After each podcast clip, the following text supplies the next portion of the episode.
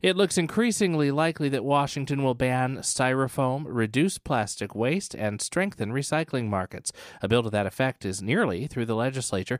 More from KNKX environment reporter Bellamy Pailthorp. Backers of the bill say the main reason for their success is public outcry. Here's Senator Mona Das. We have the technology. We just need the will. We should no longer be producing anything that's not recyclable, compostable, or reusable. There's just no there's no reason for it in 2021. Das is a Democrat from Kent, where styrofoam is still widely used. She's excited for the statewide ban that would start 3 years from June.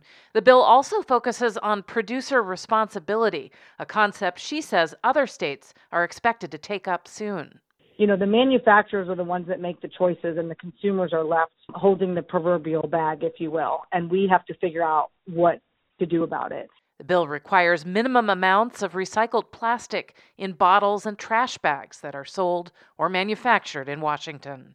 Bellamy Pailthorp, KNKX News.